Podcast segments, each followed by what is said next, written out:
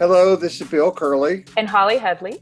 And welcome to the podcast In Between, which is an educational offering of St. Paul's United Methodist Church and Ordinary Life.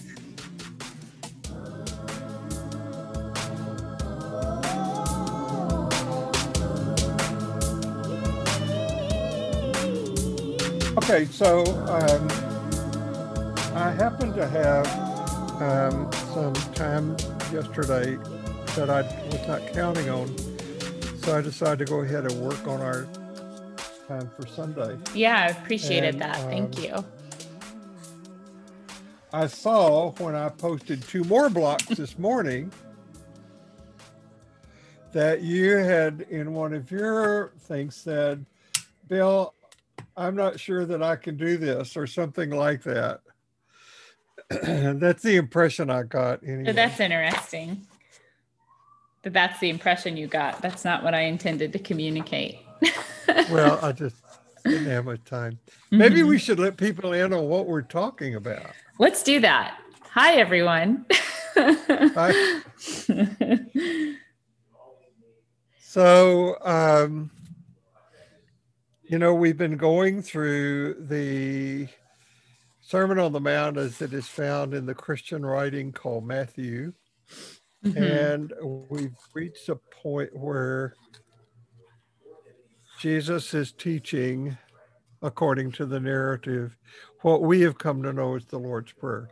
Right. Which is probably the most well known, most certainly the most frequently recited piece in all of Christendom. Yeah. It's said every Sunday in most churches and um, devout Catholics, such as my one of my heroes, Stephen Colbert, mm-hmm. praises the Rosary. I don't know what you know about that, but that involves a lot of praying in the Lord's Prayer. and so I thought and I really do believe this. I really do believe that looking at the Lord's Prayer in a pretty in depth way will give us the opportunity to do several things. First of all, to talk about contemplative practice, mm-hmm.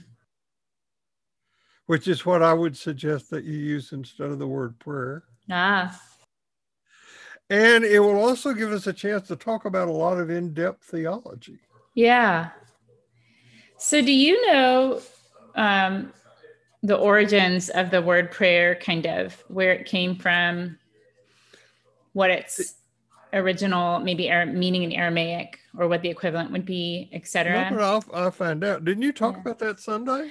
I, I, talked about the etymology of the word prayer, which um, I loved the Hebrew, which was to examine oneself, mm-hmm. to be um, to be in in sort of an in an internal process rather than in an external plea or beseeching um, which is not to say that as that our our self is the end all be all but it is to say that prayer in the hebrew translation of it is is a kind of inward examination and will look inward which if we right. go there it's it's the most it's as expansive as the universe you know our inward selves are as expansive as the infinite universe.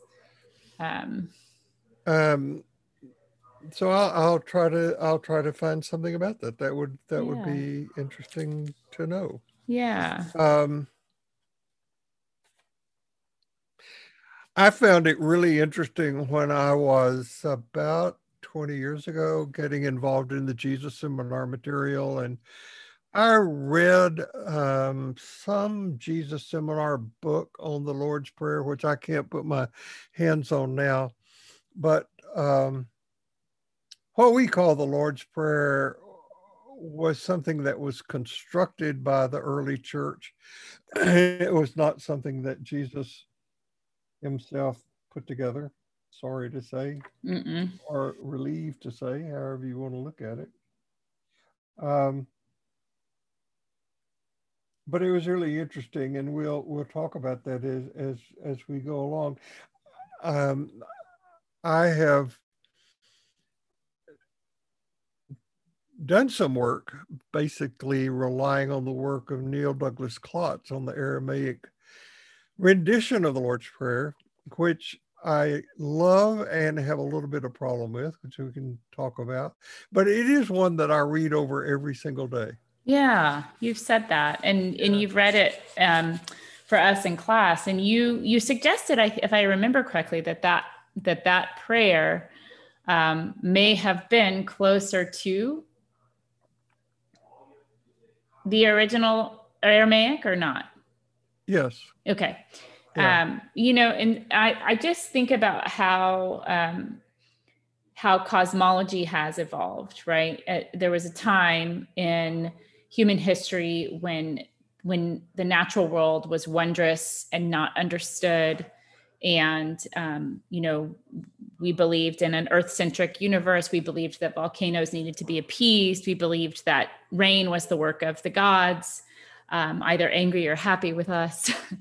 And um, we had a very deified relationship with nature or the natural world which isn't so necessarily far from kind of holding it as mysterious but we what we did is we personified it.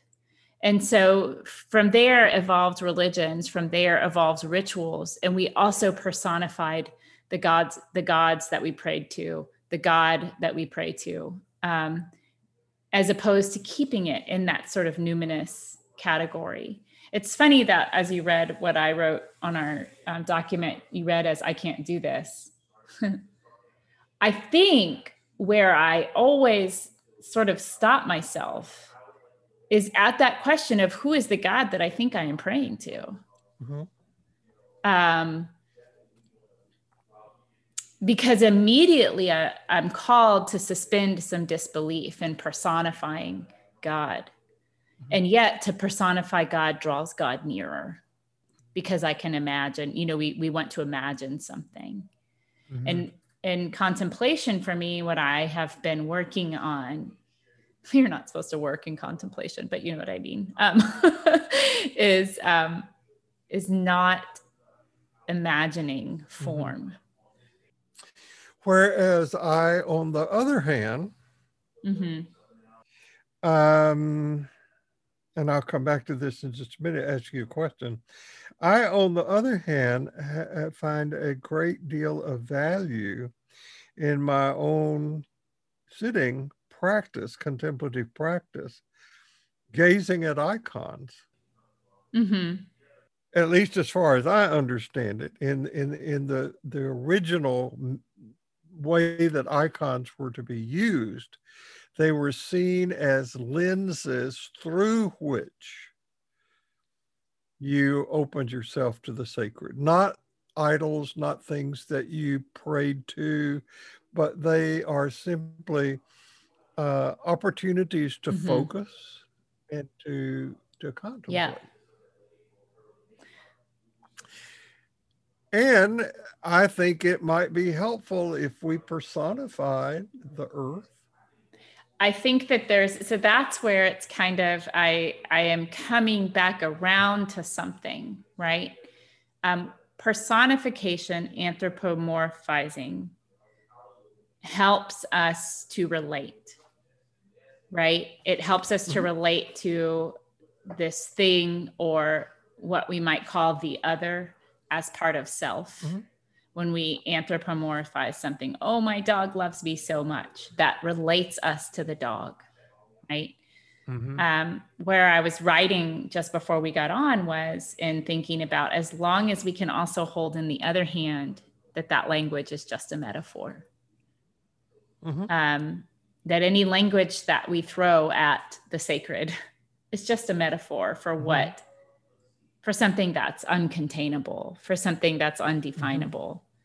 Um, yeah. and that is sort of the magic of spiritual evolution i suppose is that as we as we sort of become more able to hold mystery move away from certainty then we can we can say dear god and know that it's just metaphorical right yeah i um, i'm i'm thinking um and i don't know how much you have read of John Tucker's book, whether you've gotten to the stained glass, clear la- glass m- metaphor yet. Wait, that was in the very beginning, I think. Yeah. Uh-huh. Yep. Yeah. Oh. So, as you know, mm-hmm. I have this real affinity and attraction to the Gothic architecture and to the stained glass that are part of Gothic architecture. When those cathedrals were built, and I will take one of my favorites, the cathedral in Leon, Spain, mm-hmm. which is an amazing cathedral, and it was built in only 50 years. Mm.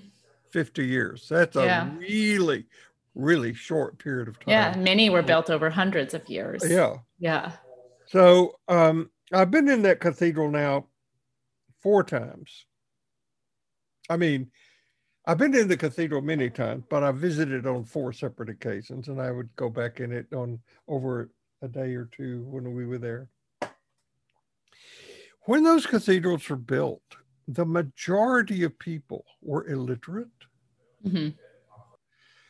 And uh, the only way they had access to stories that informed them about who they were and what they were to do was to walk into one of these cathedrals and more than likely uh, have someone interpret what they were seeing, but maybe not. And so they were bathed in this kaleidoscopic mixture of color and mystery, which is how they got informed about those two essential spiritual things about who am I and, and, and how am I to live. Mm-hmm. And and um, I, I, think that we don't even have to have language mm-hmm. Mm-hmm.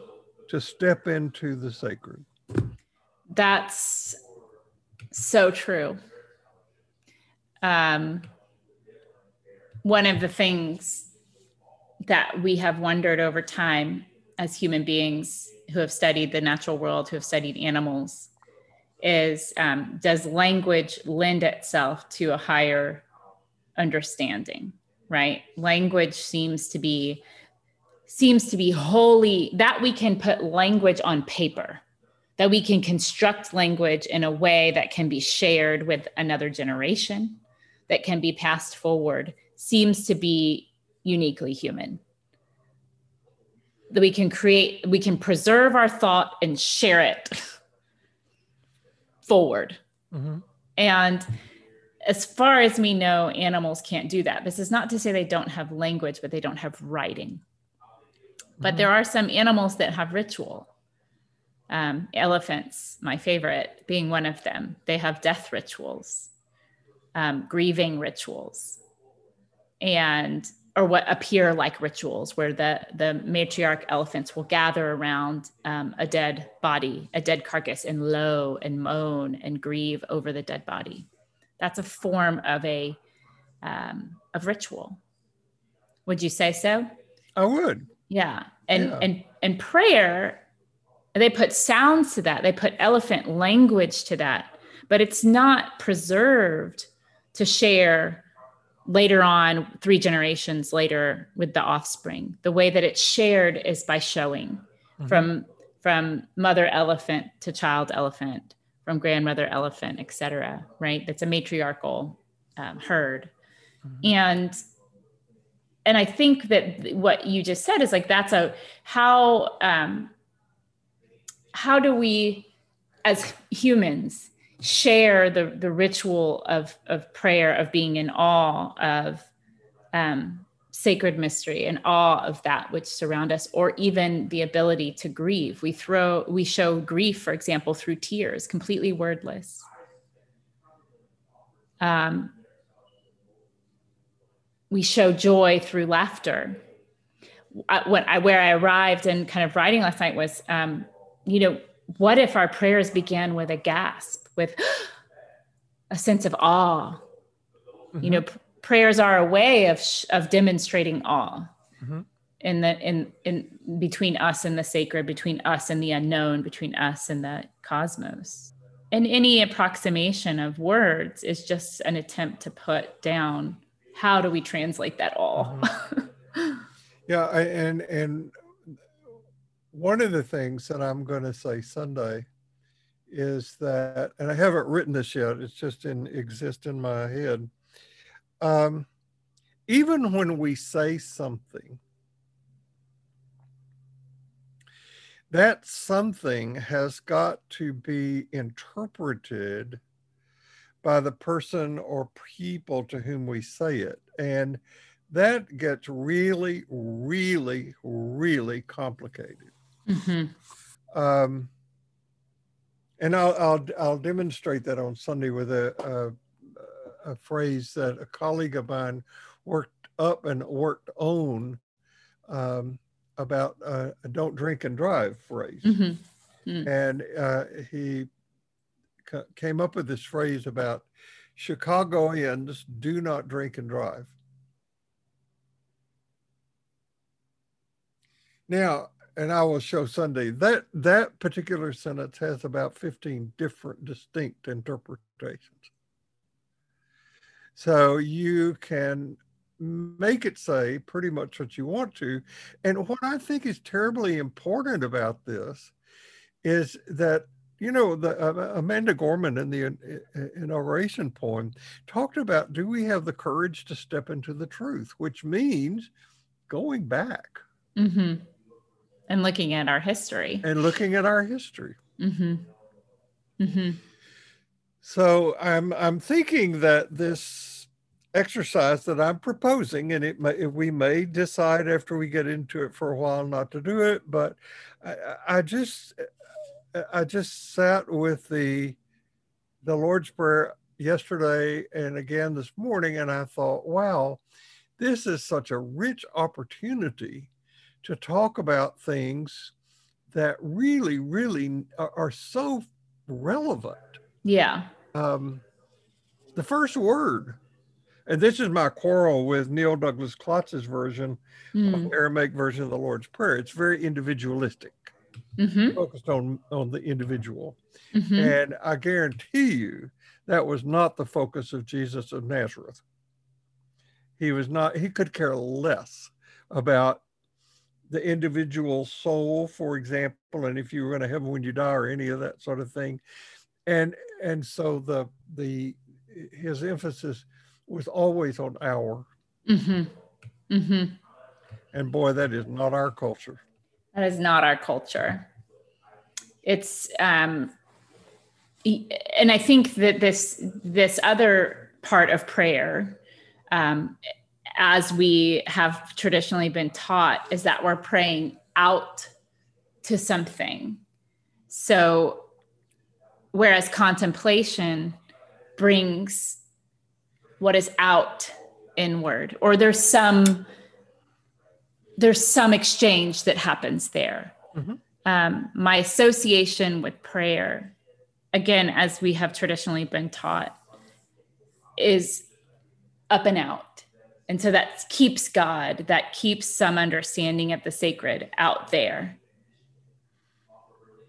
and i think the biggest transition for me in my own life of exploring sacred mystery is that it's not out there. Mm-hmm. Um, thanks to yours truly, mm-hmm. but also the literature that you, you know you've you've grown from and learned from, and even so, what what is it that proves that to be true? And I'm using "true" in quotes here. How do we know that it is not something that God is not out there, that heaven is not a place, so to speak? What personal experiences do we have with prayer and sacred mystery that help us to know that it is right here, that we are amid, amidst it and among it and between it. Well, the first thing that came to my mind was you should be an expert on this, having given birth. Oh my gosh, we were having the same thought in the same moment. Say it, please. well, I mean,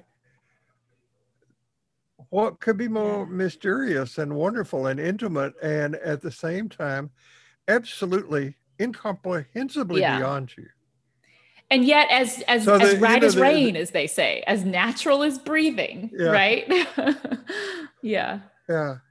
So there there is this dialectic, and this comes from a Jewish philosopher, Abraham Heschel, who said, you know, you you have on the one hand when you talk about whatever we mean by the word God, you have on the one hand this mysterium tremendum.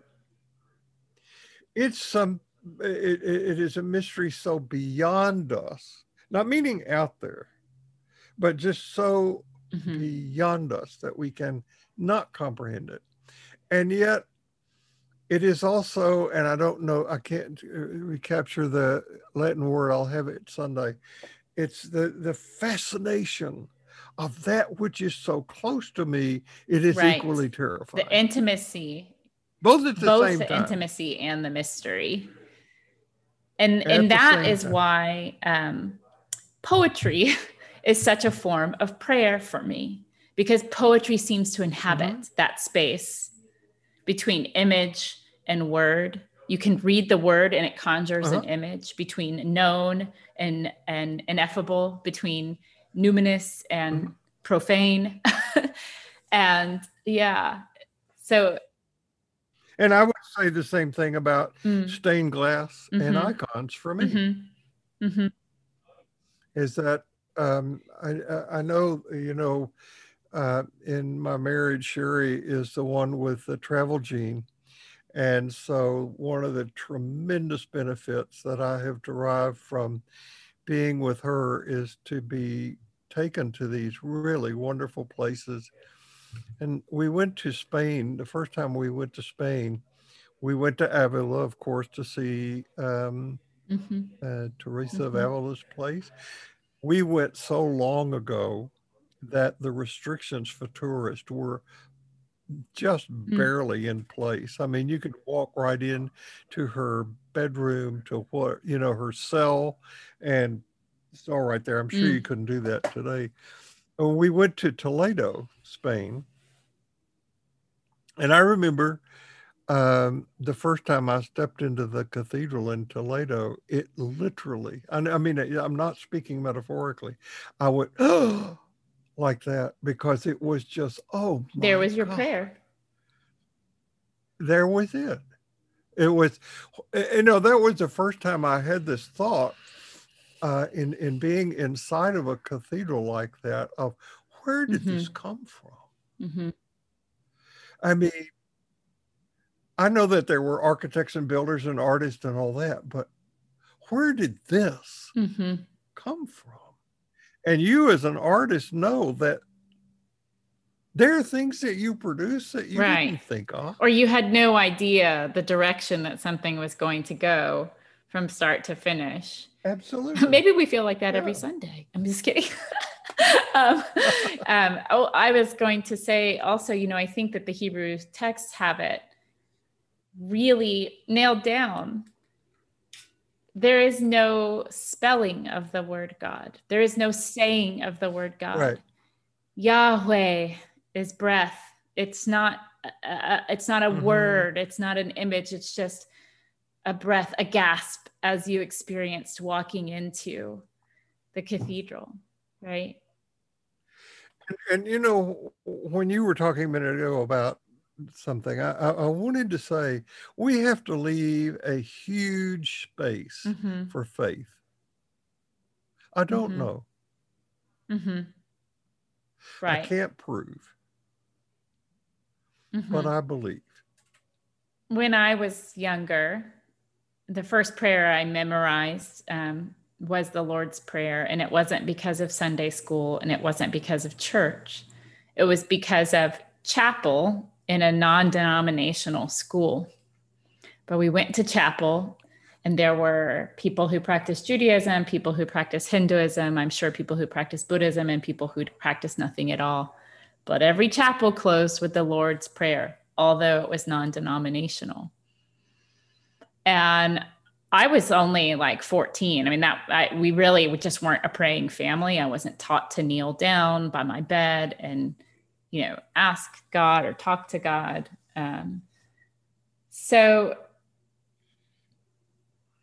I think the thing that we presume in that sort of simplistic, childlike way of learning to pray is that everyone must mean the same thing. You know, when we learn it through a particular lens, we learn this very right wrong way of praying. And I wonder is that the quote unquote right way to teach kids to pray? To pray with certainty, to pray with, you know what I mean? Well, um, I, I drop back to a metaphor that I use a lot, and that is, you know, it, it, what is what is the right way to teach music? And mm-hmm. you teach music by teaching the fundamentals. You teach the scales, and you mm-hmm. you give what music teachers call etudes, studies that students mm-hmm. go and do. Mm-hmm. And those are merely a doorway through which hopefully someday a musician will emerge. But the doorway is essential to mm. um, beginning to be able to do the improvisations that are required to play music. You can't do it if you don't know the mm-hmm. scales and don't know all that, all that sort of stuff, you know? So um, mm-hmm. you have to learn the rules of grammar. You have to learn the mm-hmm. rules of math. And then you can be you can do other things with it. Yeah. Yeah. Yeah. Yeah, you're you're you're introducing something that I think is so um, magical in and of itself is grammar. You know, uh, do I pray? Do you with a question mark, or do I pray with a period? Do I pray in wonder, or do I pray with certainty? You know, I mean, it, our, our punctuation. Yeah. it is it can change. It nuances something so quickly. It's as you were saying um, the don't drink and drive right? Uh, does that mean don't drink before i drive? Does that mean don't drink while i drive? Does yeah. that mean you know just kind of how, how we nuance things. Again this is the the real mystery of the written language uh, is it is a study of that called semi semiotics? Uh, is that right? Um, you know just the how grammar insinuates meaning. You know, it, it it's the comma alone could be contemplated for a very long time. the story is told of these and, two young monks who go to the abbot. Uh, they don't do this together, they do it separately. And one goes to the abbot and says, um, is it okay if I smoke while I'm praying? And the abbot is taken back in horror and says, Absolutely not. You can't smoke and pray. The other uh, monk goes and says, uh, Abbot, while I'm praying, is it okay if I smoke? They're different questions. Yes. So some prayers, I think, um, our circumstances are such that our prayers are so anguished, so painful, so mm-hmm. full of hurt and loss and sadness and grief and fear that they're more like screams of terror and wails, laments. Mm-hmm. Um, I have a photograph, a, a, a cover of a um, Week magazine on my refrigerator of George Floyd, and it will stay there mm-hmm. for a long time. And I see it every day, mm-hmm. and I think every day, oh my God, what he cried was a prayer. I can't breathe. And mother. And mother. Mother. That's a prayer. Yeah. And it's not addressed. Absolutely. I mean, who to whom was he addressing that? And and um yeah it just conjures up so much for me uh, to to see that every day and to think about it and to think about my own yeah. my own hope and wish and desire even prayer every day is that we might lament this and move towards some real specific uh, acts of justice and healing that we've not done in this country before. You know, I, it, it, I, we drift. I drift into politics a lot in talking about this stuff because I can't. I don't know how not to do it. Um, I don't read the paper a lot. I don't. I mean, I read what Sherry hands me to read. I don't watch the news, but I get the news feed every morning uh, that I check, and mm-hmm. States across the United States, particularly in the South, are already trying to enact laws that restrict voter registration. Yep. That, that, that is so explicitly racist. Mm-hmm. It's yeah, it's so explicitly racist. It was uh, it was the Voter Registration Act and Voting Act was systematically dismantled during Obama's tenure, and that was designed to keep uh, poor, uh, black, and uh, especially those who had been in jail from from participating in the system. And who are those who have been in jail but the poor and mostly black? You know it's in in in, in you know this, prior to the 60s it was to keep illiterate folks from those who couldn't read. I, don't think illiteracy is the same thing as ignorance. I think one can not be able to read and have a lot of wisdom. Um, but i want to go back to your sort of visual prayer of um, seeing George Floyd every day. And it is so important to connect with his words, his pleas of I can't breathe and mother. But I want to further that prayer into saying, how can we create a world in which we can imagine that George Floyd is still breathing? Mm. I'm going to put another picture on my refrigerator today. Mm-hmm. I'm going to find that image of Amanda Gorman. Mm-hmm. I'm going to print it out and put that on my refrigerator because that's another prayer of hope. And uh, I saw her interview the other night on um, Stephen Colbert. Oh my goodness. Oh, what yeah. a gift. Oh, wonderful. That's mm-hmm. a prayer. That's a prayer of hope. Yeah you know and it's so interesting i just you we have these experiences moment by moment that are paradoxes that that we that i can experience a, a friend was telling me something yesterday that made me feel immense grief and some anger uh, the very next minute i received we i was outside and got a, a, a delivery from amazon of lucille clifton's poetry and i opened it to um, the poem that is the title, which is How to Carry Water. And that brought me such immense, like a breath, like a exhale. Oh God, what a beautiful poem. And so I think, again, prayer, if that's the word that we are using our contemplation, is this is the ability to hold paradox, the ability to hold two contradictory, opposite feelings, expressions at once grief and relief, grief and joy. So th- this opens the door for me to start plugging John Tucker's book. Mm-hmm. Yeah, uh, it's great. Yeah. The the the book is called Zero Theology. Mm-hmm. And we have already engaged him to come and do a webinar, come to do a webinar with us uh, and I hope to schedule that within the next three weeks. Mm-hmm. I talked to him uh, this week. I didn't tell you about this conversation with him. You did? I? Yeah, you did. I did. Okay. You know, he's a Southern Baptist from Georgia. Oh, you didn't share that. That's interesting. That's his background. Yeah.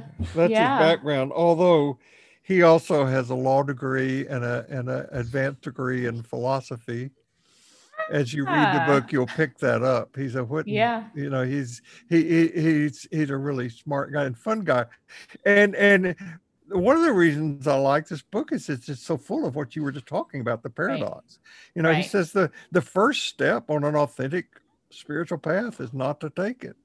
Yeah. well, and I love the the analogy of the princess and the pea.